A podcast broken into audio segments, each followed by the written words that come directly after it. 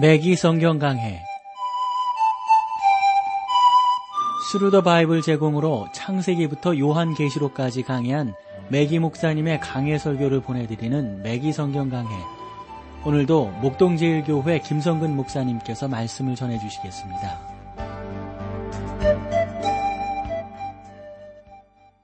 애청자 여러분 안녕하셨습니까? 맥기 성경 강해 자 오늘도 여러분들을 호세아서로 모시겠습니다. 오늘 호세아서 10장에 있는 말씀으로 여러분들을 모시겠는데 10장의 총 주제는 이스라엘이 헛된 포도나무가 된다는 거예요. 우리가 지난 시간에도 말씀을 드렸다시피 그 이스라엘을 대표하는 나무는 두 종류예요. 감람나무와 포도나무. 그런데 이 포도나무가 헛되게, 헛되게 되어진다. 의미가 있죠.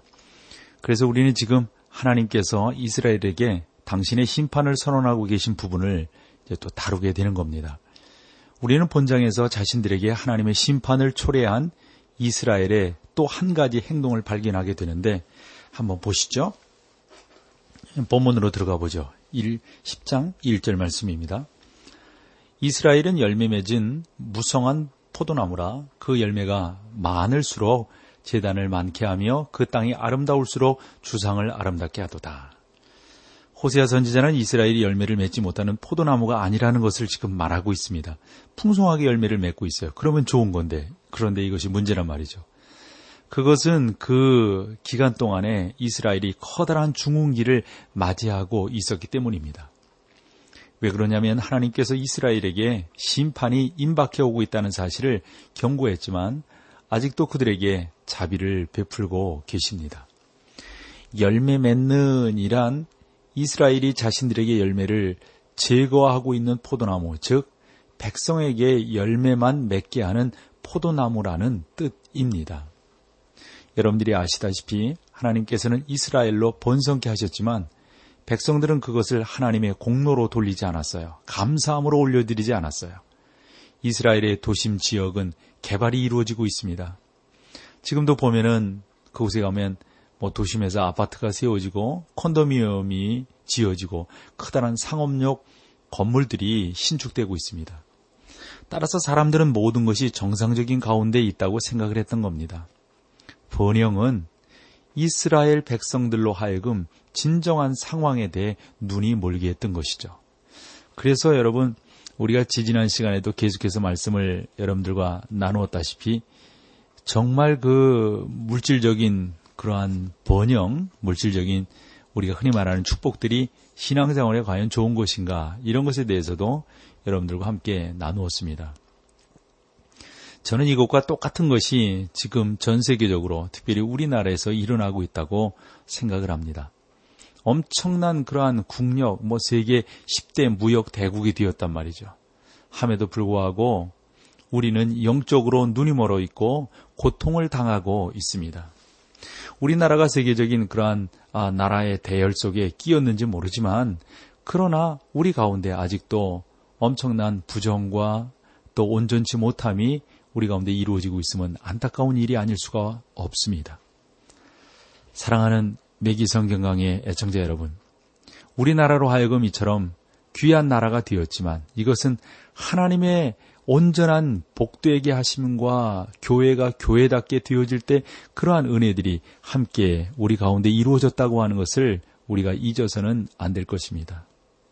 한데 안타깝게도 우리는 지금 하나님의 말씀에 대해서 너무 무지하고 성령 강림에 대한 성령의 역사에 대한 내용들을 우리가 너무도 비껴 지나가고 있지 않나 하는 안타까움이 있습니다. 그동안의 역사에 비추어 볼 때 우리는 하나님께서 우리나라에 반드시 이런 부분들에 대해서 한번 진단하시지 않겠는가? 이건 참 무서운 일이에요. 하나님이 한번 손대시면 끝나는 것 아니겠어요?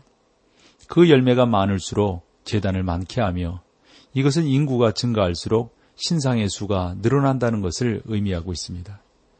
다시 말해서 이스라엘은 인구의 증가와 함께 죄가 더해지고 있습니다. 포도나무의 비유는 우리로 하여금 주님 예수 그리스도께서 요한복음 15장 가운데에서 유대인들에게 하신 말씀을 생각나게 합니다. 예수님이 그렇게 말씀하셨죠. 내가 참 포도나무요 너희는 가지니. 이게 요한복음 15장 1절 말씀인데 호세아 선지자는 지금 그들이 이스라엘 자손이라는 이유만으로 하나님께 나아가며 그분과의 교제가 가능하다고 생각하고 있는 것을 여기서 보고 있습니다. 하지만 그것은 더 이상 불가능하단 말씀이죠. 예수님께서는 이스라엘 백성들을 당신의 이름으로 부르기 시작하셨습니다. 예수님은 머리요, 그분께서 세우시게 될 교회는 그리스도의 몸이 될 것입니다. 보십시오. 내가 참 포도나무요. 여기서 내가 참 포도나무요란 예수님의 말씀은 당신의 백성이 더 이상 성전을 통해 예배하는 것이 당신을 통해 살아계신 하나님께 나아가야 할 것을 의미하고 있음을 보게 됩니다. 10장 2절을 보실까요? 저희가 두 마음을 품었으니 이제 죄를 받을 것이라 하나님이 그 재단을 쳐서 깨치시며 그 주상을 흐르시리라. 저희가 두 마음을 품었으니 그것은 분명히 하나님을 예배하고 있는 것을 의미하죠. 우리는 이 사실을 부인할 수 없습니다. 이스라엘 백성 가운데 많은 사람들은 종교적인 절기 때마다 예전처럼 예루살렘에 내려가서 예루살렘에 또 올라가서 하나님을 예배했습니다. 하지만 그들은 그리고 나서 금방 송아지 신상이 세워져 있는 곳으로 가서 바알을 예배했단 말이죠. 그들의 마음은 나뉘어져 있었습니다. 그들은 하루는 하나님께 예배하고 다음 날은 바알 신을 예배했던 것이죠. 이러니 이게 되겠어요? 망하는 첩경이죠.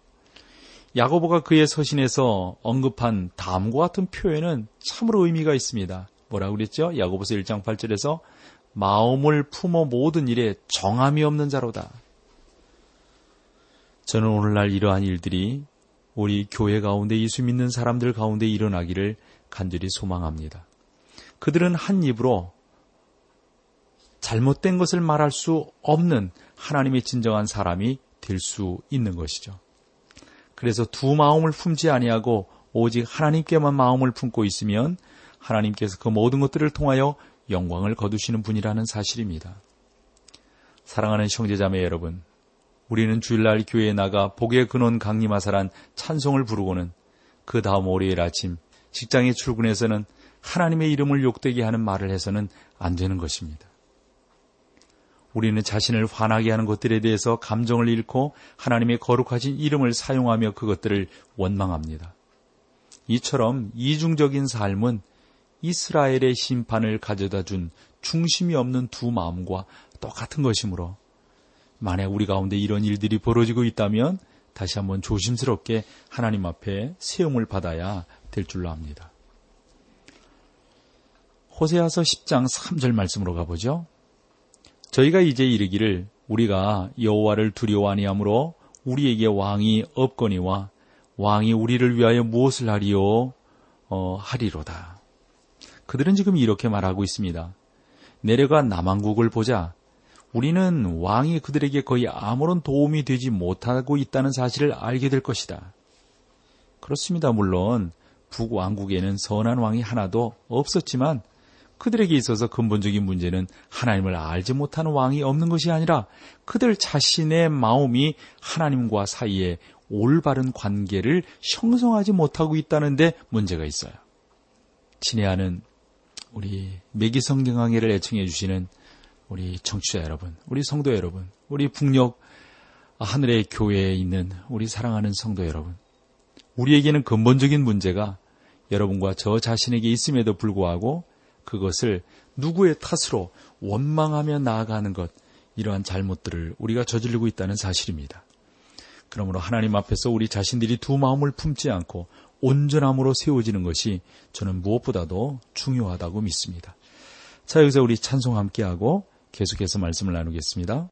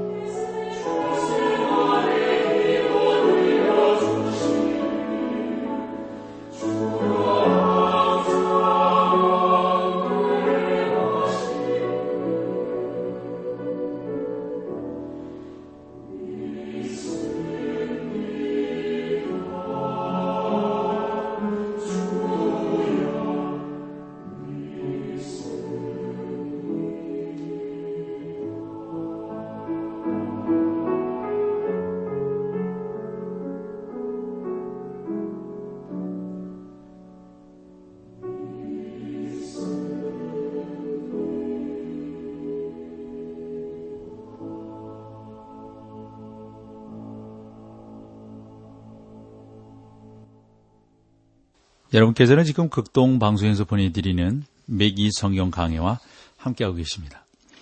자, 이제 10장 4절로 가보실까요? 저희가 헛된 말을 내며 거짓 맹세를 바라여 언약을 세우니 그 재판이 밭 이랑에 돋은 독한 인진 같으리로다. 저는 북왕국 이스라엘의 종말이 바로 오늘날 우리의 모습과 비슷했을 거라고 확신을 합니다. 거기에 보면은 저희가 헛된 말을 내며 그랬어요. 그들은 말에 능했습니다. 그럴듯한 말들을 잘 했던 것이죠. 저는 오늘날의 TV와 라디오 그리고 수없이 쏟아져 나오는 인쇄물들이 우리 세대로 하여금 그렇게 말을 잘할 수 있게 만들어 주었다고 생각을 합니다. 뭐 요즘에 텔레비전을 보면 말 못하는 사람이 어디 있습니까? 인간은 말하기를 매우 좋아합니다. 그렇죠? 나무 타는데 능숙한 원숭이도 말하는 것에 있어서는 인간을 따라오지 못합니다. 우리는 주위에서 수없이 많은 말들을 듣습니다. 그리고 대량의 인쇄 매체가 홍수를 이루고 있습니다. 하지만 이 가운데 99% 이상이 전혀 들을 가치가 없는 것은 아닌가요? 따라서 그 중에 대부분은 말하지 않는 것이 훨씬 나을 뻔한 말들이 너무 많단 말이죠. 그러나 오늘날 말과 글을 통해 빌어먹고 사는 사람이 얼마나 많습니까? 그러한 것들 중에 사람들을 하나님께 다시 돌아오게 하거나 하나님과 그분의 말씀으로 인도하거나 혹은 그리스도를 구원자로 의지하는 문제에 대해서 말하는 것은 실제 거의 찾아볼 수 없다는 겁니다. 저희가 헛된 말을 내며 거짓 맹세를 바라요. 사람들은 수없이 많은 말을 내뱉지만 그 중에 믿을 만한 것은 거의 없습니다. 저는 오늘날 일부 그리스도인들로부터 법정에서 선서할 때 요즘에는 성경책 위에 손을 올려놓고 할 것을 권하지 않는 것에 대해서 심각한 우려를 나타내는 목소리를 듣습니다. 사실 이것은 미국적인 경우이고 미기 목사님이 우리에게 소개해주는 내용인데 그래서 솔직히 말해서 저는 그렇게 하지 않는 것을 커다란 다행히로 생각을 하죠. 왜냐하면 진술에 조금이라도 거짓 을 경우 성경책 위에다 손을 얹고 선서한 것이 하나님의 말씀을 욕되게 하기 때문입니다. 만약에 성경이 인간에게 무가치한 책이라면 세상 사람들이 그것을 읽는 이유가 무엇일까요? 저는 어떤 사람이 성경책 위에 손을 얹고는 사실대로 진술하겠다고 선서하고는 거짓말하는 것을 본 것이 지금까지도 마음에 걸립니다. 뭐, 그, 뭐 있었잖아요. 난 뭐 교회 누군데, 난 누군데. 사실 뒤에 가보면 다 것이 거짓말로 증명이 되었잖아요. 얼마나 부끄러웠냐 말이죠. 그동안 얼마나 많은 그리스도인들이 하나님 앞에 거짓된 맹세를 해왔을까? 여러분 생각해 보면 이거 이루 말할 수 없습니다. 주의 재단에 나가 하나님께 자신의 삶을 바치겠노라고 수없이 약속하고도 삶에는 여전히 아무런 변화가 없는 자들이 얼마나 많습니까? 우리는 하나님 앞에 진실성이 결여된 말을 얼마나 많이 합니까? 언약을 세우니 그 재판이 밭 이랑에 돋는 독한 인진 같으리로다. 여러분 여기서 우리가 영적으로 낮은 수준에 떨어질 때 하나님의 심판은 마치 밭에 심긴 독초와 같이 솟아나게 된다 하는 것을 지금 잘 여기서 설명을 해주고 있는 것 아니겠습니까? 10장 5절로 가보실까요? 사마리아 거민이 벳 아위인의 송아지를 인하여 두려워할 것이라 그 백성이 슬퍼하며 그것을 기뻐하던 제사장들도 슬퍼하리니 이는 그 영광이 떠나감이며 여러분 여기에서 벳 아위는 베델을 비하하는 명칭이거든요.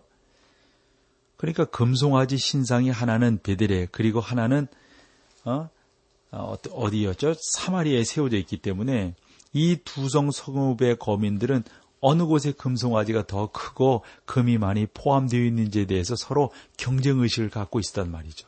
성경은 그 백성이 슬퍼하며 그랬습니다.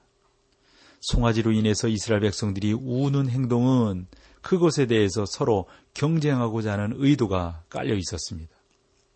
아마 그것은 오늘날 이웃에게 뒤지지 않기 위해 어, 분수에 지나칠 정도로 허세를 부리는 것과 같다고 할 수 있습니다.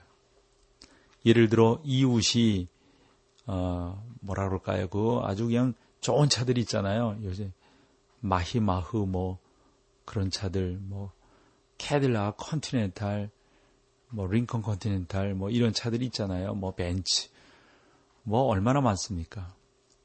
이것을 사야만 합니다. 이웃이 방 3칸과 3개의 욕실이 딸린 집을 사면 자기는 각각 방 6개와 욕실이 6개 딸린 집을 사야 된다라고 마음 먹는 그런 사람들이 우리 주변에 많잖아요. 그들은 금송아지를 숭배함에 있어 서로가 상대보다 잘 하기 위해 성 경쟁을 벌입니다. 그것을 기뻐하던 제사장들도 슬퍼하리니 이는 그 영광이 떠나감이며 하나님께서는 지금 너희 제사장들이 즐거워하던 우상 숭배로 인해 모든 영광이 사라질 것이다 라고 말씀하고 계십니다. 따라서 그들은 영광이 떠난다는 뜻의 이가봇이란 말을 문에 기록하게 되었던 겁니다. 그러면 그 송아지는 어떻게 되었을까요? 6절로 한번 가보실까요? 그 송아지는 아수르로 옮겨다가 예물로 야렘 왕에게 드리리니 에브라임은 수치를 받을 것이요 이스라엘은 자기들의 계획을 부끄러워할 것이며 금송아지는 아수르 왕에게 선물로 바치기 위해 아수르로 옮겨지게 됩니다. 그것들은 왕이 매우 좋아하는 선물이 될 것이었습니다. 왜냐하면 송아지에는 다량의 금이 함유되어 있었기 때문입니다.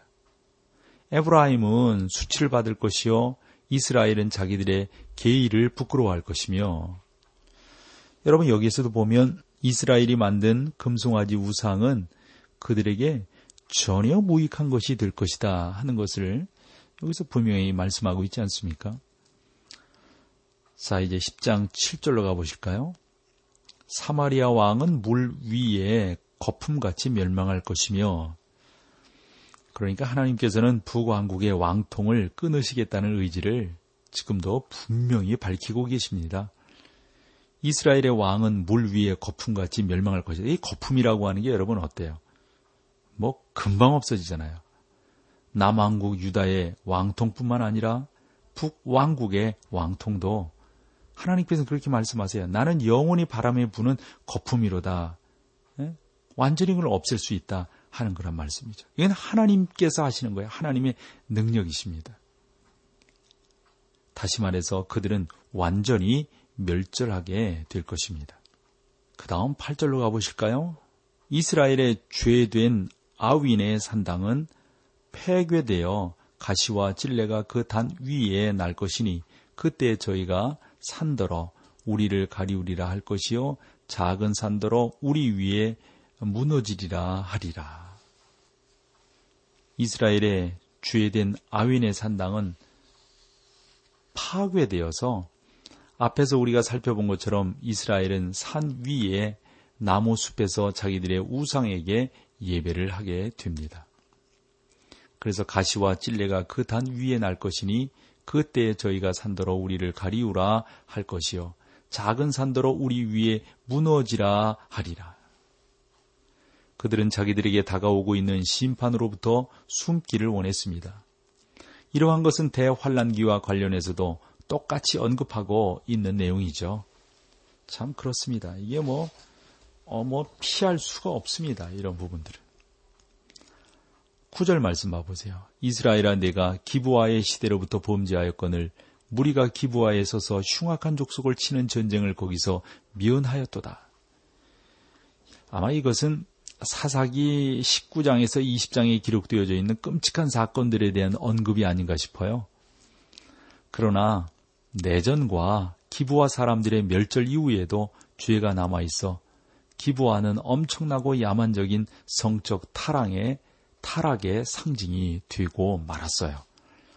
이스라엘 백성의 우상 숭배 행위는 그러므로 반드시 성적 타락의 범죄가 따랐다고 하는 아픔을 담고 있습니다. 10절로 11절을 볼까요? 내가 원하는 때에 저희를 징계하리니 저희가 두 가지 죄에 걸릴 때에 만민이 모여서 저희를 치리라.